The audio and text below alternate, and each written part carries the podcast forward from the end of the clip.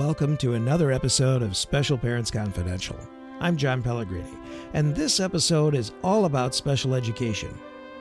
Now, we know our kids have special needs. We know our kids need help in school, and for the most part, we get that help from special education teachers. But what exactly is special education? How do these teachers get trained in special education, and how are decisions made about the methods and protocols of special education? Our guest for this episode has all those answers and a lot more information. Paula Lancaster is a professor of special education and the chair of the Special Education Foundations and Technology Department at Grand Valley State University in West Michigan. In other words, she's the teacher who teaches the teachers that become special education teachers. Yeah, I know. We talked about a wide range of issues, including the changes in special education approaches from years ago to current methods, some of the major misconceptions that people have about special education, the differences in special education, the way it's done between public schools, charter schools, and private schools, educational budget problems and how they can affect special education programs, and a lot of other issues. A quick note for you this is the longest podcast episode I've recorded so far, but Paula has a lot of really important and interesting information here, so be ready to spend a little extra time with this one. However, to start things off, I asked Paula why she decided to go into special education. And like so many of the people who work with our kids, her reasons were personal. I started in part thinking about it because um, when I was younger, we had, um, I mean, I've had members of my family who've had disabilities and so which I, I think is the way a lot of people decide to go into this. And I had the good fortune to do some early work with individuals with disabilities in um, through Easter Seals. I worked as a volunteer at a at a local Easter Seals um, organization office, and then um, and like I said, family members. And I initially thought that I wanted to be a physical therapist, so I even started majoring in physical therapy.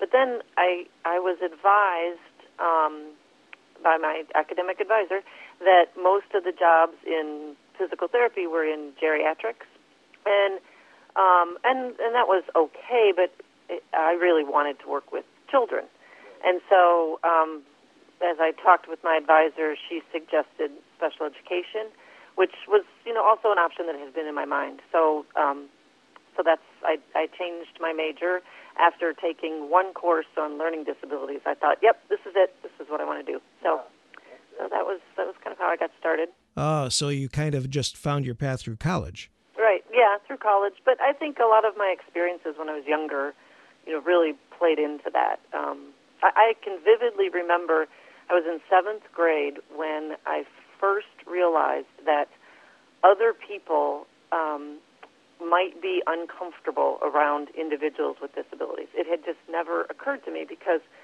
I was oh, you know, we had family members, so I didn't. It never even occurred to me that that was something that was you know somehow like really different for some people. Right, and, and of course back then they were still segregating uh, often, yeah, people right, with disabilities right. from the rest of the classes.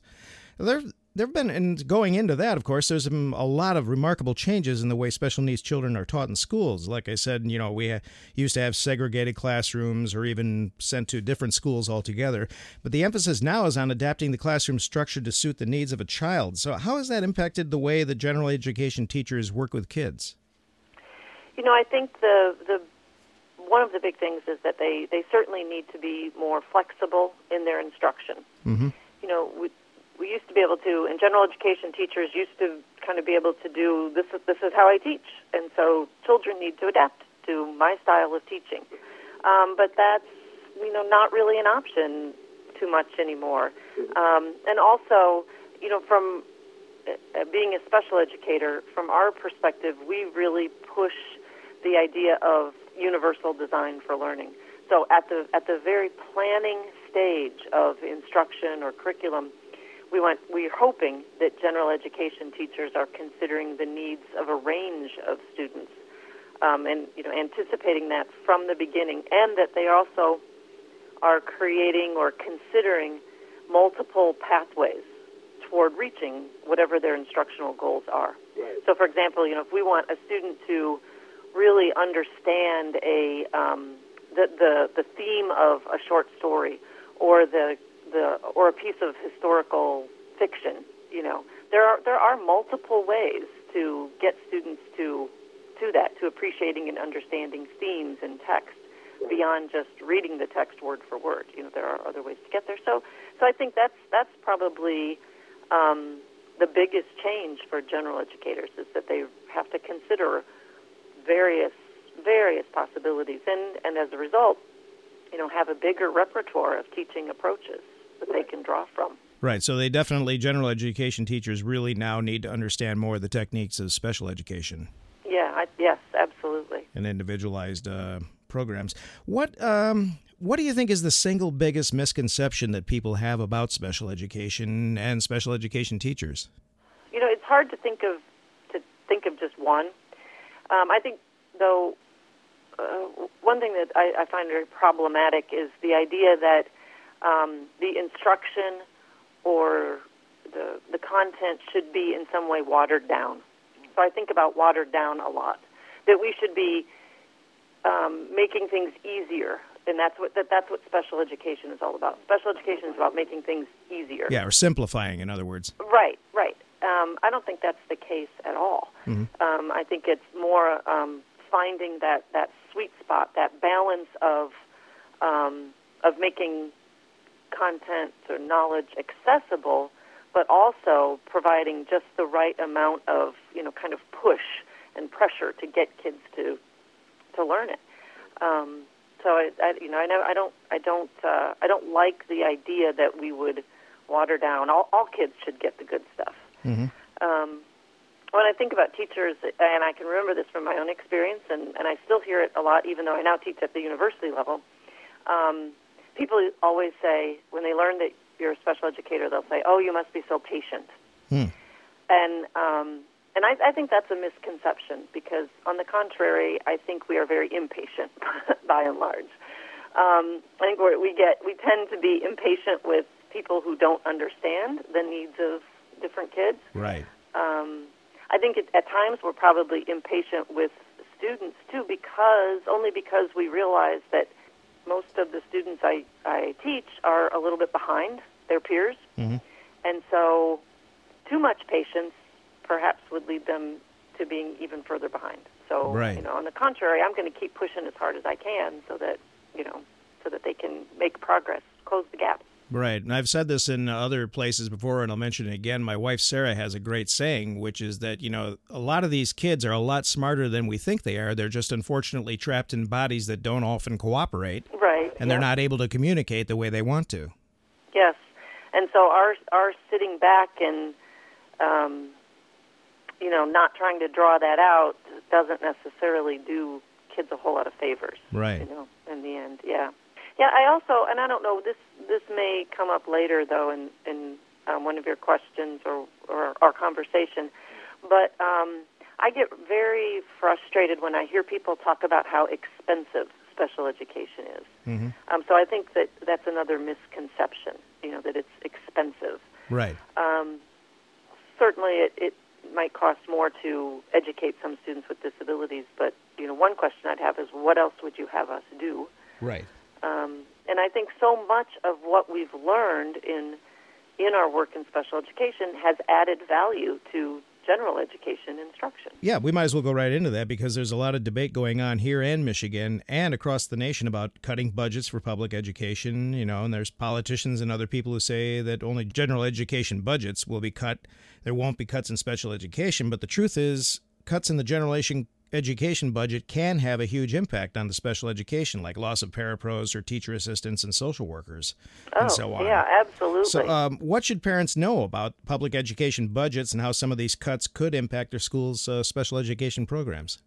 Well, I, I, do think that you're right. That is a um, very common misconception. Um, so, uh, parents need to understand that um, the federal law, IDEA, really only partially funds special education.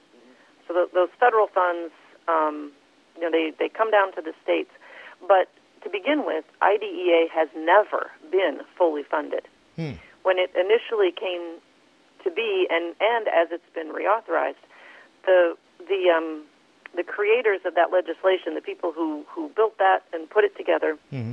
uh, recommended that the government should fund about 40% of the additional cost of educating students with disabilities. That's all.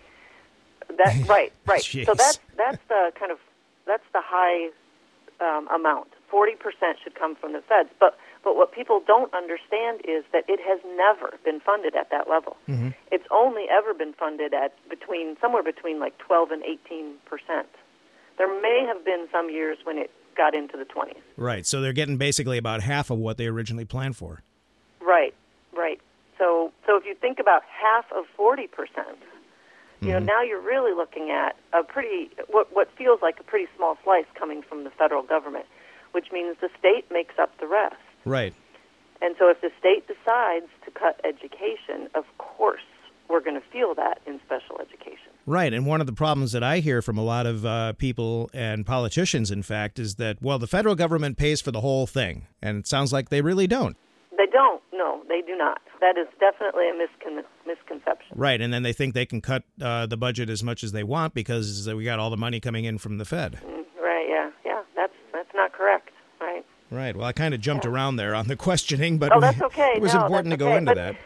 It is important because um, that's where you know when when people realize that. I mean, that's where we really we need the voices of parents and families and advocacy groups to to help others understand that that we're not we're not guaranteed those funds. Well, let's talk about charter schools and private schools because they're getting a lot of attention with politicians and other people claiming that these institutions can be a better option over public schools.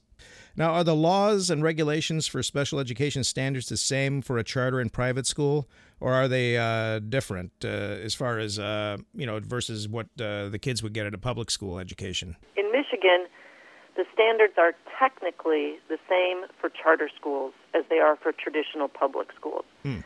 We treat we treat charter schools in much the same way that we treat publics, but there are some differences. So they, for example, a charter school has some freedom to set a specific mission mm-hmm. um, for the charter, whereas public schools, you know, their mission is essentially to serve all and right. to provide a high quality education to all students. Mm-hmm. Um, so, uh, you know, and this is where it gets a little complicated for charter schools because, like I said, technically they are under the same you know, rules and regulations regarding special education as mm-hmm. a public school is. But if if they say, you know, our mission is to prepare children, prepare our students for college, and we actually have some charters uh, locally and across the state for whom that's their mission. Mm-hmm. So they, they view themselves kind of as college prep. So they can set requirements like in order for you, in order for a student to graduate, he or she has to be accepted to a four-year university. Mm. Well, that that requirement right there, you know, kind of might just impede some students from from going there or for being successful once they are there. I think it would impede a lot of students and not just special education right, right. students either. so it's it's kind of an, an interesting way to, um, you know, deter families who have students from with disabilities from coming to that school or from enrolling in that school. Right. And that's something that public schools simply can't do. Mm-hmm. So, you know, in, in a way, we can say, sure, they're under the same, you know, rules and regulations, but they have ways of, you know, kind of organizing themselves to to maybe deter, I guess, is the best word I can think of right now. To get around the rules. Or, right, yeah. Yeah. Now, and, and, generally speaking, private schools are not obligated to provide special education services. None at all. No, right. that's right. Um, they can and, and often do, but what they what they typically do is contract with a local public to provide those kinds of supports. So what that would mean is um, if you if a private school has um, enrolled um, children from a particular family, and one of their children happens to have a disability, mm-hmm. what they would probably do is contract with a nearby school, and that the teacher in that nearby school would provide the special education services or supports. That's a pretty common approach. Mm-hmm. Um, but other other privates, you know, hire their own special education teachers or service providers, but they're they're not under that obligation. Right, and then uh, then I imagine there's a there's probably uh, concern as to how much actual time the child would be getting with a special education instructor in a private school versus if they were going full time to a public school. That's correct. So you kind of start to see how these the charters and and privates start to pull away um, certain families and students, and you know, my my my fear.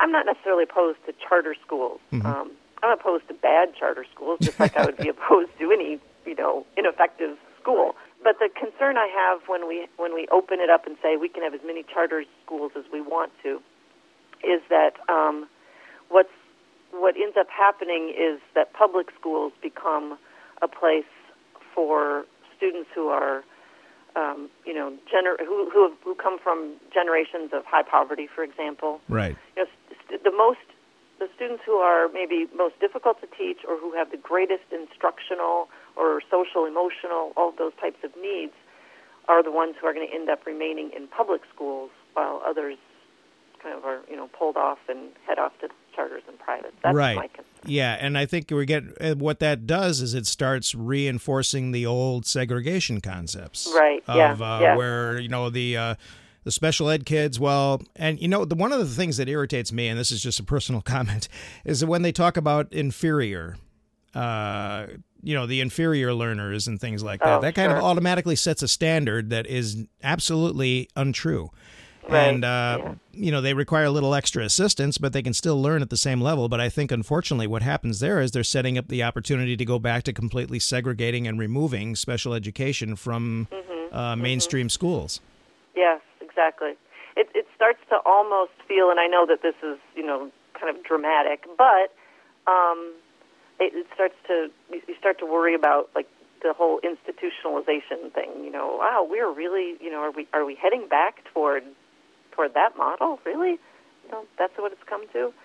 Um, so yeah, it's a it's a great concern. Mm-hmm. Right, and then there is still a debate on the effectiveness of inclusion and mainstreaming, and that gets us right into this bit because uh, you know some would say that, like I said, this could lead to that. And then what about um, you know students who need special education, and what is the research showing as far as you know which method works best, whether it's mainstreaming or if it's segregation? Is there any research that can uh, tell us? Uh, you know, if, if mainstreaming the kids in with the normal classes, if that's been helping?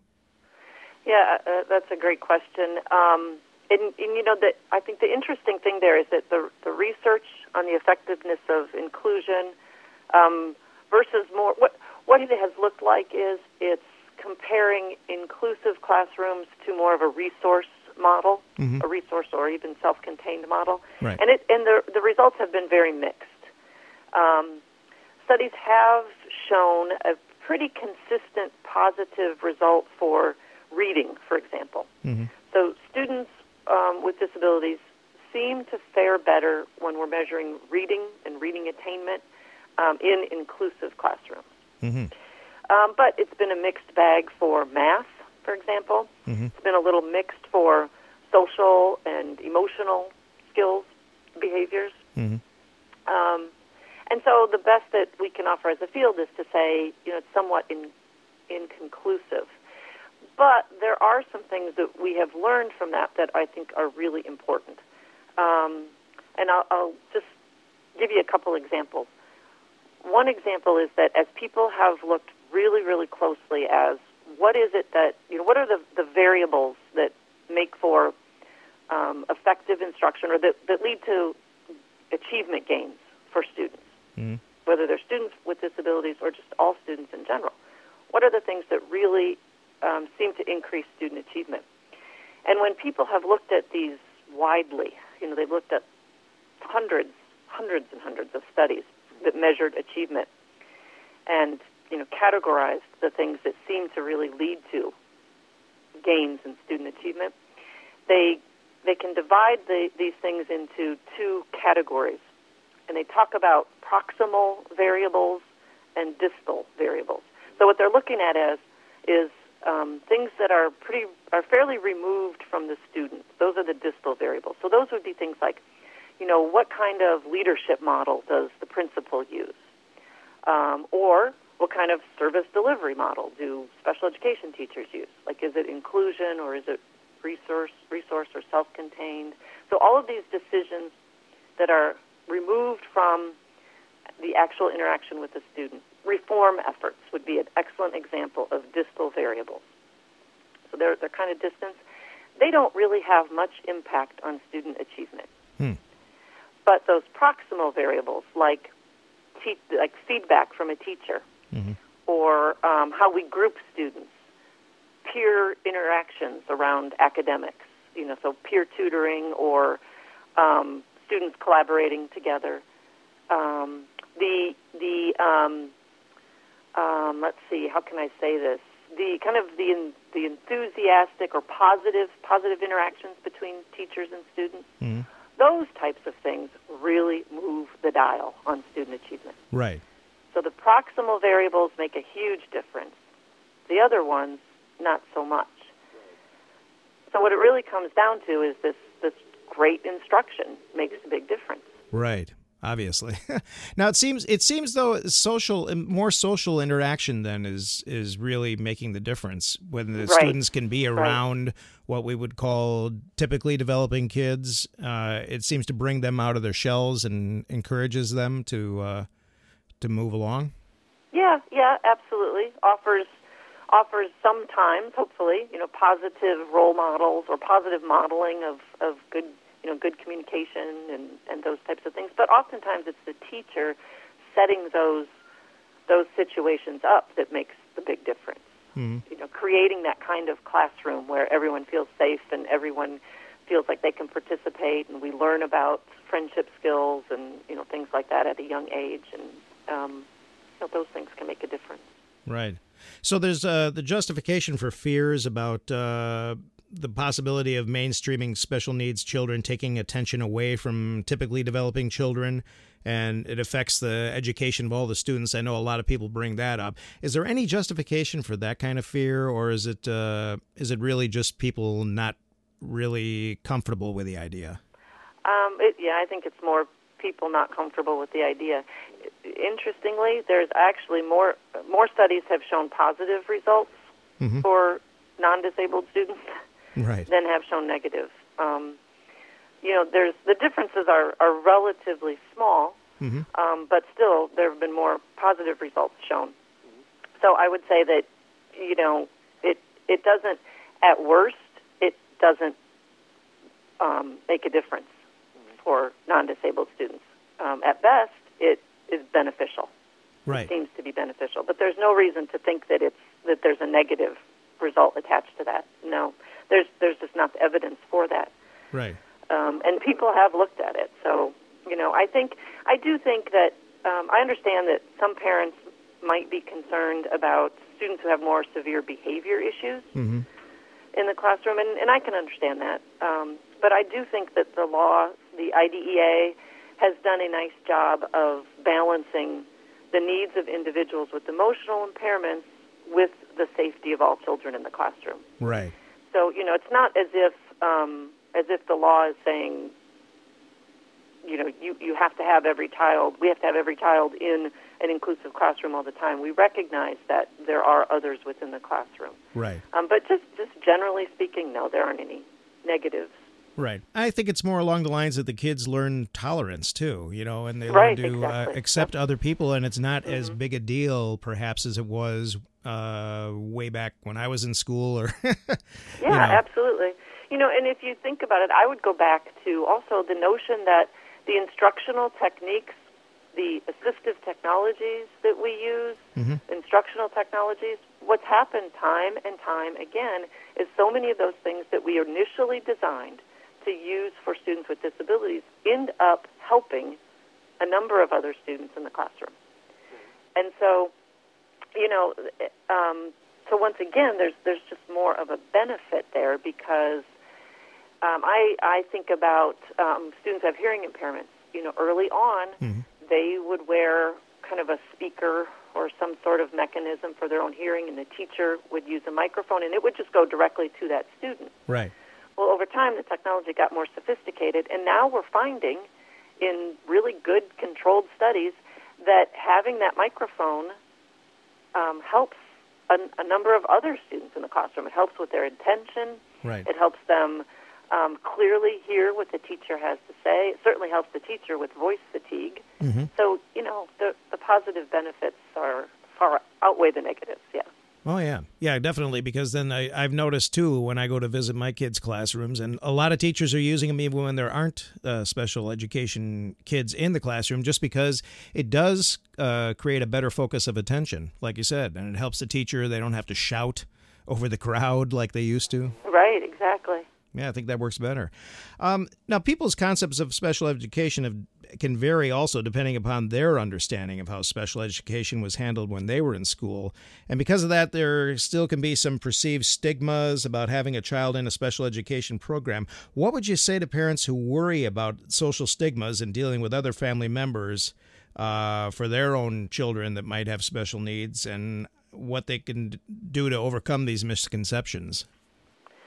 Yeah, this is a tough one. Um, you know, I, I think the the the first thing I think of is just be strong. You know, um, and and talk to other parents about how they deal with this issue, or professionals who specialize in working with families. That they're they're always a great resource. I think oftentimes, you know, we we feel that we're kind of alone in working through this, and that there are so many other people out there who either have experienced it or are in the midst of it, who we can share information from. Mhm. Um, you, you know, and I've had this topic come up. I taught in a high school, and Hmm. so we occasionally had students who were for the first time being identified as having a learning disability, for example. Hmm. And and parents would be very concerned about that and the issue of stigma also. Right. But um, you know, over time, we keep we keep seeing over and over again that identification is more helpful to a child in the long term than it is harmful, right. um, because you know they, there are um, there are rights and services and so on attached to that that Mhm. will help that person be successful throughout adult life. So, you know, one of the things that I think we all need to work on, and I would say educators as much or even more so as, as parents and so on, is that is to keep in mind that um, often the way children or or others, you know, whether they're other family members or just other people in the community, um, whomever, so whomever they may be, the way they react to disabilities is a reflection or can become a reflection of how professionals or parents react. hmm So, so if we're accepting, if we are kind of matter of fact, and if we understand a disability to be just a normal part of the human condition, you know, if we if we maintain our focus on the child as first and foremost just a child, just a kid who you know happens to have a particular condition, then others will begin to see it that way too. Um, and, and that's certainly you know easier to say than to actually get into place. Right. But um, you know, I do think that one of the best things a, a parent of a of a child with a disability can do is to be a steady, strong, just well-informed advocate for their child, um, and and helping others to see individuals with disabilities as human beings first and foremost is our is a critical initial step Right. you know and and i think sometimes when when parents are you know especially initially when they're first absorbing um, the notion that they that their child might have a disability and I, i'm just t- thinking about this from my own experience too and sometimes they would see how professionals interact with the kids about this and that we were just kind of providing information you know we're trying to help the, the, the student understand here's what we mean by learning disability, here's how it may have affected you, here's what we're going to do to try to help, and we're being really matter of fact about it. And from a parent's perspective, they're thinking that it that it seems maybe cold. Um, but what we're really trying to do is um, it, is just normalize, you know, You know, this this, and, and, and I think that's sometimes a maybe something that we as professionals need to work on. It's kind of a if you compare it to like bedside manner with a physician you know? Right. sometimes you want to be very kind of matter of fact and and neutral in order to help the individual better absorb um, you know what's what's happening. I don't know if I've really answered that very well. No, that, that works good. I think uh, sometimes uh, you know we're we're dealing with sometimes as generations of people with ideas that aren't necessarily true, and it's Right. you know trying to combat that and getting kids to understand and accept the fact that you know yeah some kids are in wheelchairs some kids are on crutches some kids uh, can't always write out everything they want to write and some kids can't always say everything they want to say but that doesn't mean they're not learning Right, exactly. Okay, well, now let's talk about parents of young special needs children who are just old enough to start school. And much of the process can be intimidating, especially when it comes to working on the individual education plan or the IEP. What kind of advice can you offer to parents who are facing the IEP process for the first time? Well, the the first thing to to consider is that um, that that teachers stress about the IEP process too, um, and so everybody is a little, you know, maybe their anxiety is a little bit heightened by it, because from a teacher's perspective, they they really want to get this right, um, and most teachers. Real, they they do they feel the weight of the responsibility that the that the IEP conveys. So, you know, they're coming in with a little bit of anxiety about, you know, I really want to get this right. I hope this works. And of course, the parents are coming in with a bit of anxiety because maybe they've, they've never experienced this before. There's all sorts of, you know, lingo and terminology that they're not familiar with that, that professionals we forget and so don't necessarily explain very well. So I think if everyone kind of understands that yeah, this is this is a big event, and and we're all, you know, making want to make sure that this goes well. Um, that that that can help a little bit. You know, don't. I, I think it's important for parents to understand that that they're not the only ones who are feeling like like this is a um, an anxious you know place to be or an anxious space to be. Now, having said that, um, many teachers have have obviously gone through the IEP process many times. And so um, I think it's important for parents to to feel free to ask questions, to just say occasionally, you know, wait a second, this is all new to me. So can you please help me understand what this means, or you know, how will how does this affect my child? Um, you know, questions are helpful. They they help remind teachers where, what parents know and may not know about the process. Um, they always end up bringing more clarity to the to the process too. So come ready with some questions, but then also don't be afraid to ask them as they as they come to your mind. Um, I always found it really um, helpful when parents shared information about their children that I might not know. So that might be things as a teacher, you know, that I might not know. So it might be um, potential or particular strengths and areas of interest that the the child has. Um, it might be specific areas in which the parent is really concerned. You know, um, and and sometimes it's funny because sometimes educators don't see the same don't see it the same way. They don't some things that parents see as a um, an area that needs a lot of improvement. Teachers end up saying, "Oh no, actually, you'd be surprised at you know how well that's going." But it's it's really helpful for teachers to hear from the parents' perspective, you know, kind of what's going on at home. Um, so I would say, you know, think ahead about those particular strengths, um, interests, areas, or areas for improvement, and even goals that you have, whether they're short or long term. You know, what are you hoping for from this, from the process, or from being a part of special education? What are you hoping for for your child? And share that information. And I, I think it's it's always helpful for both um, the the teachers or whoever whatever service providers are at the table and the parents to keep reminding ourselves that we're all there for the best interest of the child because sometimes there are some you know disagreements and and they're based on a whole lot of different things it could be you know available resources and and so on that might cause those things but ultimately everyone wants what's what's best for the child um, and and of course, you know, I think it's helpful to peruse some good websites ahead of time to get a sense for what might happen, and you know, what what does the IEP process look like? You know, and so those those types of things are what I would recommend. Yeah, and uh, somebody else pointed out in, a, in an earlier interview on another podcast episode that the IEP, you know, it it always has to be done around uh, spring, but it can always be modified during the course of a year. Absolutely.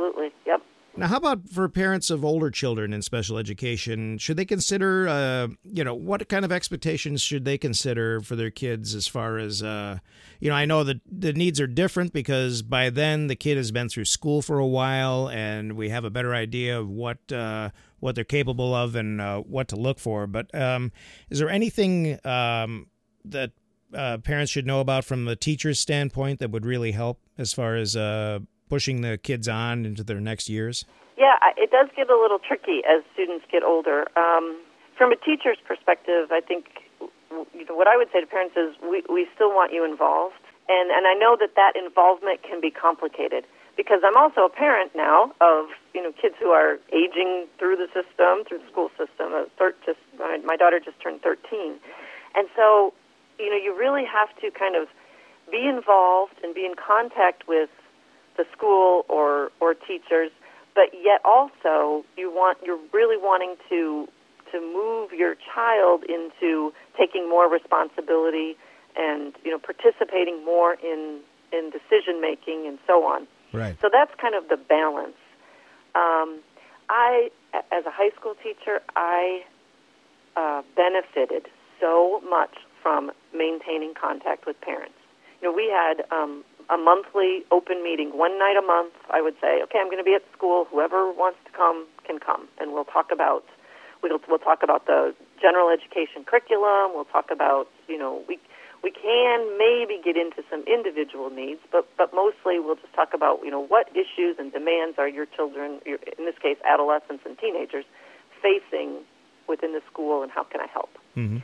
That was one of the most beneficial things that that I did because then you know we're we're on the same page. We're kind of allies in this. So I would say, you know, as your as your child gets older, or if you're entering into kind of the special education process with an older child, just stay involved, um, stay in contact, but also encourage your son or daughter to to start thinking about educational decisions and, and, and having a voice in those decisions. Right. So when you go to an IEP meeting, you know, encourage your son or daughter to come with a couple goals that, that he or she would like to work on too, mm-hmm. and share those with the students. We, my husband and I, created a, a piece of software that's based off of a really good. It's called the self advocacy strategy. Oh. And it, it helps to teach students some some of those communication skills, but also takes them through building an inventory of their strengths and areas of interest, and helps them to set goals. And the ultimate goal of that software and of that strategy is that they'll lead their own IEP meeting. Oh. They send out invitations, they share the information, they contribute goals. Um, and I, I think that's just such a great gift that you can give to students is the gift to kind of take some take some leadership over um, over those decisions. Right. And to be able to talk about their own um, strengths and and weaknesses, or I prefer areas for improvement because it mm-hmm. it doesn't sound terminal. I think weaknesses sounds kind of terminal. Right. Um, but you know, if they can if they can talk about those to others and to adults in a way that helps people understand who they are as as learners and as people, that's just such a great gift for them for the for the rest of their lives. Right. So it helps them take control of their own situation. Yeah. Yeah. Yeah. That's a great independent step. Now, is that software available to the public? It is, yeah, it is okay. available. How do how do we get that? I'll, I'll make sure to put a link to it on uh, on the website page. Yeah, there's a, a small business. It's in Lawrence, Kansas. Mm-hmm. It's called Edge Enterprises. Mm-hmm. Um, they have a website, Edge Enterprises Inc. Mm-hmm. Dot, I think it's a dot com. Mm-hmm. Um, it might be dot .org though. I, will look that up. Well, we'll sure. check that and put it on there. Yeah, you can check that. Yeah, mm-hmm. but the, it's called the Self Advocacy Strategy. Ah, very cool. Yeah. Yeah, well, we'll definitely put a link up to that. And I know um, I didn't really prep you for this, but uh, what about when a kid gets into college? Um, yeah. What yeah. change? You know, I know obviously there's less parental involvement at that point, but right. uh, how much can a parent expect to be able to be involved, and uh, what what are the big differences there? Well, a couple of big differences. are um, once a, a student leaves high school and, and services are no longer available to them via the high school, and, and some high school, some school districts certainly provide more and stay connected to kids. But um, IDEA is no longer the um, overarching, you know, legal support system that it used to be. Now students are are protected from discrimination under the Americans with Disabilities Act. Oh, okay. So one of the big differences is that um, when you're in the K-12 kind of system and, and, and served under IDEA, services find you. Right. And that changes dramatically because now an individual with disability has to present himself to, there's usually an office um, for a student support office of some sort. The student has to present himself to that office with documentation of a disability. Ah. And um, and then explore what those available services and supports are and how they will, you know, fit into what the what the student needs. Oh, okay. So it, it is different in that way. And the threshold under ADA under the ADA is a little bit different too, in that you have to be able to show that your disability limits um, your ability to you know be successful in an educational setting or a work setting or something like that. Um, so just having a disability doesn't necessarily mean you're going to get any services. You have to be able to show that that disability is, you know, impacting um, your likelihood for success. Right. So it's important for the parents to save all the records, all the perhaps all the IEPs from all the years past to be yes, able to present. Absolutely. Yeah, and of course any any medical diagnosis that you have or things like that as well, I imagine. Right, right. And, and here's an interesting phenomenon that I, I think is really important to address.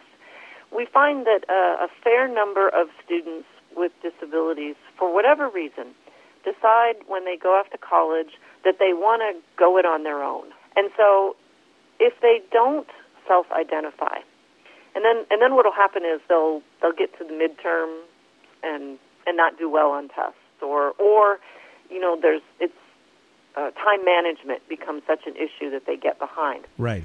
If they have not ident- self-identified from the beginning, they can't get services at the midterm point Oh, geez. or at final exam. Oh boy. So maybe at the start of the next semester we can we'll begin again.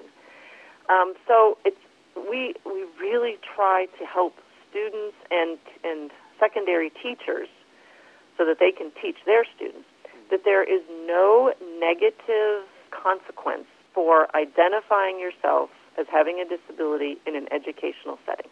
You don't. There's just no negative, nothing negative attached to that. It's any. It's nothing but positive. Yeah, I can imagine for the student though, you know, the whole idea that they've gotten help throughout their entire uh, time in grade school and high school, but then suddenly you're 18, you're an adult now. I should be able to do this on my own. And there's that, but that what they, I think what everyone needs to keep in mind is they they still need help. Mm-hmm.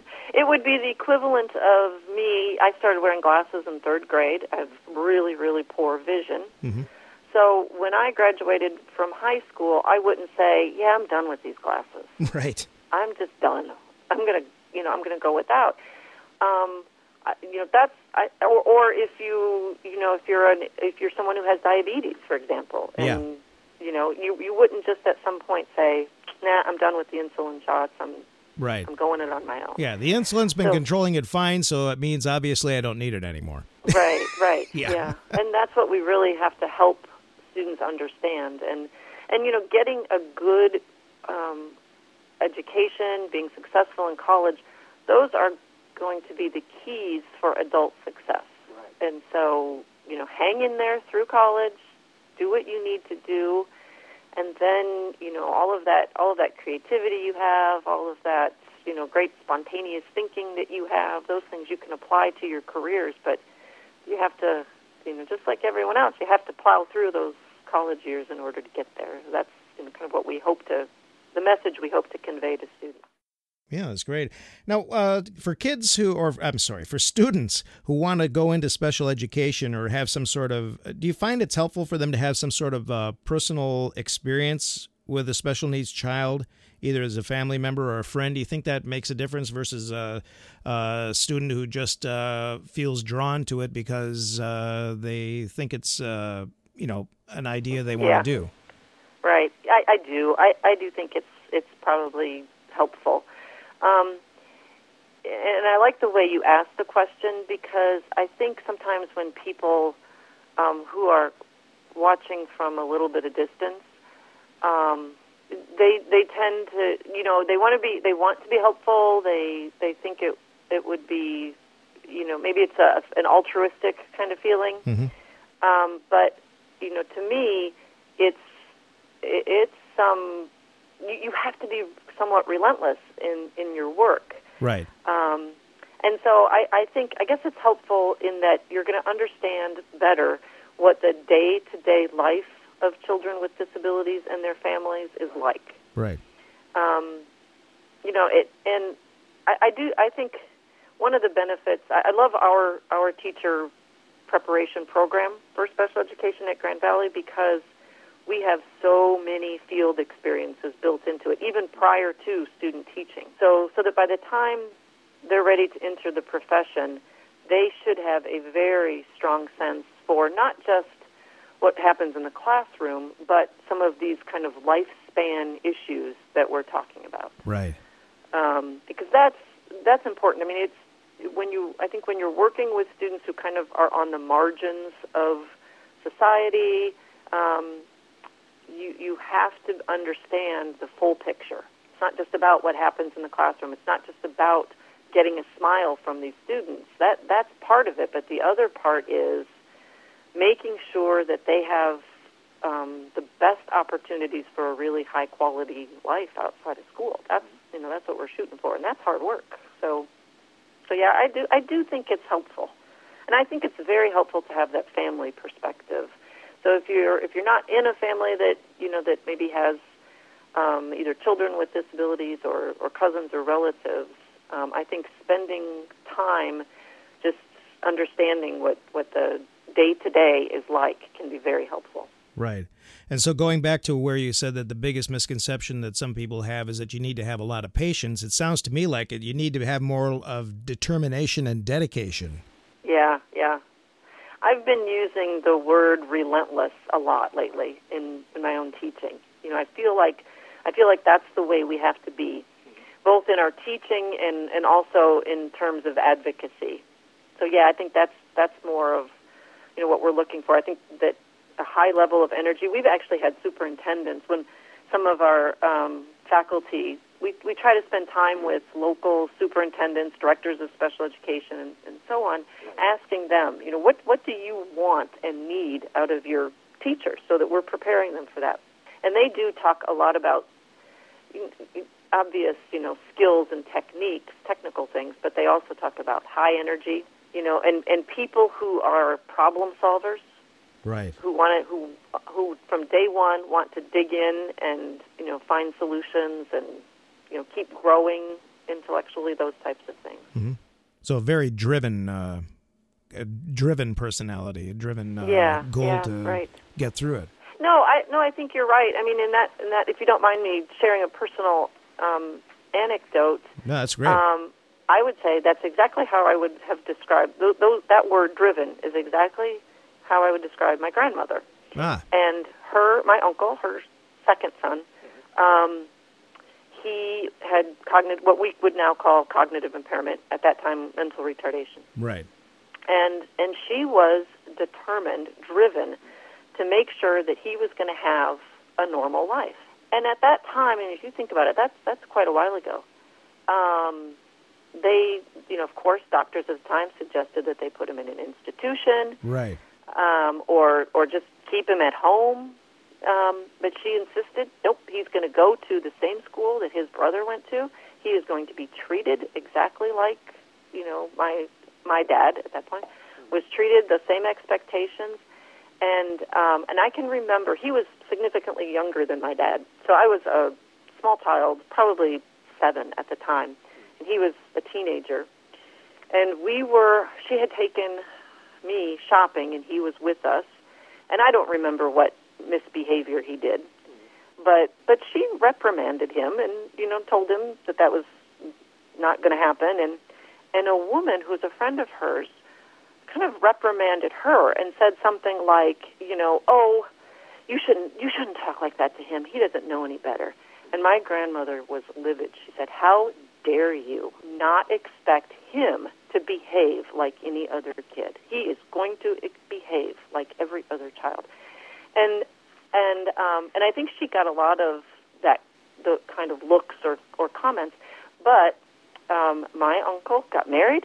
He had a child. He's had the same full time job most of his adult life, from which he recently retired. And and when my dad called him to ask him, this was a, over ten years ago, if he needed some help planning for retirement, my uncle said something to the effect of, "Oh, if I needed your help, I'd ask you for it. But if you want to have dinner this week, we can do that." well, that's great. So you know, I think that's that kind of relentlessness and and having that that goal in mind for you know high quality life that that should drive us in our work. Right. Well, and and you know, I mean, your uncle benefited so much from your grandmother's determination. Right. Yep. And driven there was, attitude. I, and I know she loved him. It's not as if she didn't love him, but she wasn't about to coddle him. right. Yeah.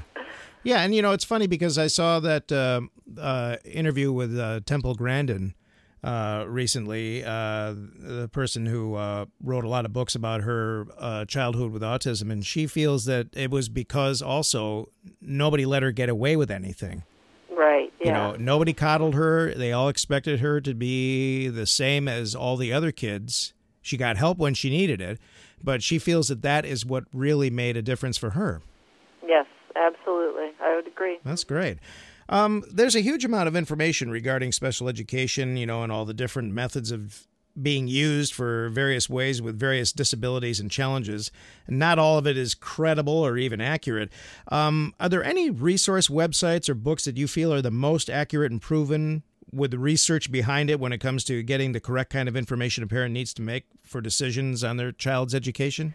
Um, well, I am very glad that you asked this question um, because in the role that I have now at the at the university level, this is one of in my mind, the biggest problem that faces our field is that there is just so much, you know, junk out there. Right. And and it's often driven by um, private industry. You know, it's it's profit driven. Oh, we'll sell the latest easy fix, and and it just serves to waste students' instructional time mm-hmm. and and valuable resources that that um, we don't. You know, given cuts in education, we can't waste on kind of junk. Um, so in in my where I work, I mean, I'm fortunate that I can still tap into our library database. I can easily search very credible journals and um, you know peer-reviewed research so that I know what has shown actual effects for students. You know what what kinds of approaches really make help students learn, and what is just um, snake oil basically right. being being sold. Um, so that's a real benefit for me. But the average person doesn't have that kind of access, nor would would most people um, enjoy reading through a research article. Right. You know, there, there are many of those that I don't really enjoy, but but you have to. but they're you know they're they're a necessary part of my job. So. Right. Um, so yeah, that it, it is a great question. So where do you go to get credible information? Um, and the the federal government is really working hard. There's this. Are you familiar with the What Works Clearinghouse? No. So it's it's a relatively new um, website. Uh, it's being run by a number of um, researchers, and it's I think it's through the well, it's through the Department of Education. Um, but that's a website that a lot of teachers and some parents use uh, or should use to find, you know, what do we know for sure really works in areas such as reading, mathematics. It's very academically based, but um, but that that's a good starting point. Mm-hmm. Um, and I'm glad that that there's a, a concerted effort at the federal level to to help get you know some kind of of clearinghouse or database where people can go. But the other otherwise, um, I regularly um, send people in my field to um, it's called ldonline.org, I think it's the best, um, certainly the best website for learning disabilities and for ADD, ADHD, um, and also just kind of students who are struggling to learn for various reasons. Right. They do an excellent job, and they have a component that's focused primarily on parents, on teachers, and on students. So, so, so students can go in also and get great information. Anything associated with the Council for Exceptional Children is trustworthy. You know, they work very, very hard to make sure that evidence-based practices are driving what they do. And so, and they have divisions, you know, across every area of disability and, and parent organizations. Michigan has a strong Council for Exceptional Children. I would encourage parents to seek them out. There's also uh, this one. The organization has changed a little bit. So the website is you wouldn't think of these letters, but it's called the National Dissemination Center for Children with Disabilities. Wow. Okay. And again, they have specific a specific part of their website is for parents, for teachers, or for researchers. So you can get pretty you, can get very customized information from them. Ah. But their website is it's n i c h c y dot org. Mm-hmm. It, used to be called something else, but it's such a popular website that rather than you know, change the URL, they just left it as is. Ah. Okay. Um, but that's a really good a really good place to go for good source of information. Great. And we'll put up links to all those on the page uh, when we post this podcast. We, what I recommend to teachers too is that you know when you encounter some information and you're thinking, hmm, I wonder if this is credible. Scroll down and look who's responsible for this website. Right. And you know, I don't mean to always be leery of everything that's commercialized, but Right. I kind of am. you know. So I, I must. It's one of those areas where I'm a little bit more trustworthy about things that are government sponsored because I know they've gone through blind review and peer review, Right. um, whereas commercial sites don't. You know, they're they're serving different interests. Yeah, let's talk for a minute about peer review. I know uh, people hear it and they don't always understand what that means. So I think maybe if we could just get a quick explanation of how a peer review works and why it's important. Yeah, it, it is very important. Um, so if if I were to conduct a study, for example, I want to test that, that piece of software I mentioned. Right. Um, if we want to test whether or not that software works, um, we're, we did a, the study that we did. Um, we conducted a group of students used the CD to learn the self advocacy strategy, and we pre-tested them and post-tested them um, several times. Actually, tested them throughout. Um, but then a group of students also learned the strategy from a live teacher, Mhm. so live instruction. And then a group of students just got some general information about the IEP process and what they can expect. And I sat in on all of the IEP conferences and collected data, and so we put all of that that stuff together, all the things that happened, the results, and so on, and wrote an article and sent it in to be published, so that so that people could read about what happened when we used that this software. Right. And this would be other educators. Uh, right, right. But before it ever got published, my name was completely taken off of the document. Anywhere that, that I might be identified was blackened out. Hmm. And the editors of the journal that we submitted it to looked for experts in the field of you know transition in special education, other people who had written about self advocacy or self determination, and also people who had um, used technology as a way to teach students. And they sent my article out to you know probably three, four, or five different people to read it, to give comments, to ask questions about the methods that I used, and to make sure that what I did um, seemed credible and that they could take maybe the data that I collected and run it themselves and get the same output. Oh, okay, yep, that that works. The math works there. Um, and then they send they send feedback for additional information that's needed. You know, maybe I didn't describe the participants well enough or something like that. Right. So then all of that goes back to the editors who send it back to the author. We make the and we make the changes. We send it back in. The editor can decide at that point whether it needs to be reviewed one more time, or they can. They might even say, "No, we're just not going to publish this because it's not. It doesn't provide enough information, Mhm. um, or some of the methods seem a little sketchy. You need to do this study again and do you know these types of things better." Right. and stronger. And so by the end of the process, which often takes you know minimally six months, um, sometimes much longer, but by the end of that, the reader can be assured that people have judged the credibility of this information. Right. Um, otherwise, it just simply won't get published. And regularly, you know, people we have things that don't get published, right, because it just didn't meet that quality, right, or the standard that's necessary. Right. And when it comes to things like software and technology, this is particularly important. I don't think that people are aware that of the commercial software that's out there, mm-hmm. probably only about 10% of that commercially available software, maybe 15% now, has ever been tested right. on students with disabilities. So Right, and then I, I understand too that you know they they tend to the point that you made about them taking your name off the article, and the reason they do that is so that there's no favoritism shown. In case somebody they contact happens to know you, and they'll think, "Oh well, I know her, so I I need to be nice about this." Right, exactly. or or oh, this person's very prominent, so it must be good. Right. Um, no, everybody is evaluated the same way every single time. Yeah. Right. Exactly. So that nobody knows who you are and they come into it with a fresh perspective, you know, does this work or does it not work? Right. Yep. And we never know who the reviewers are. That's that is never shared with us. Yes. Okay. That's even better because then it's all blind box testing as a, as it were. yes, exactly. Mm-hmm. Right. That's great. And then um, I guess finally from a uh, special education teacher's standpoint, what do you, what can parents do to make the most of their child's time in school? You know, I, I thought about this a lot. There's there are so many things I can I could recommend. Um, I, I thought initially I was thinking back to some of the parents I worked with, especially parents who were learning for the first time that you know their child had some a learning disability, for example.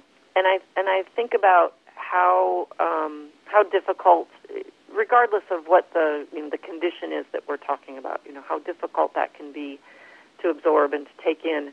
Um, but I do think that that being honest with kids, especially as they are growing older and and working through school, being honest with them about um, the expectations that you have for them and you know how difficult some things are going to be can be really helpful. I, kids are over and over they are tough and strong as as we allow them to be. Right.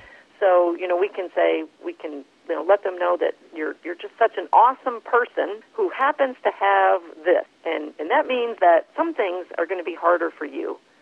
But that also means that at the end of the day, your character is going to be strong. You're, you know, there, some of the things that you're going to have to handle, other people will never have to work through. But, but you know, we're here for you.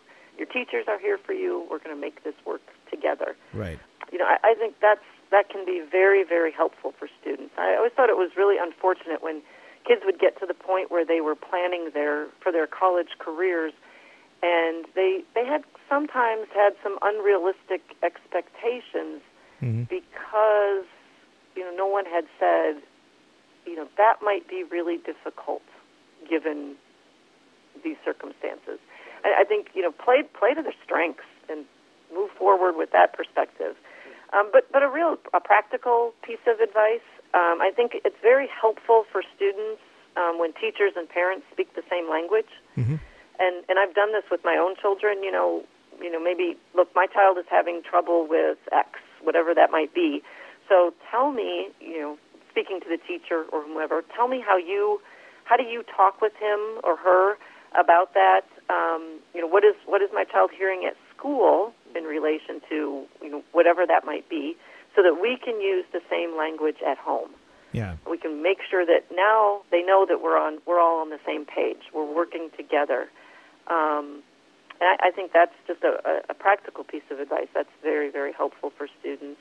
And you know, I guess I also think that I my specialty area is kind of adolescents and adolescents and young adults, uh, struggling learners.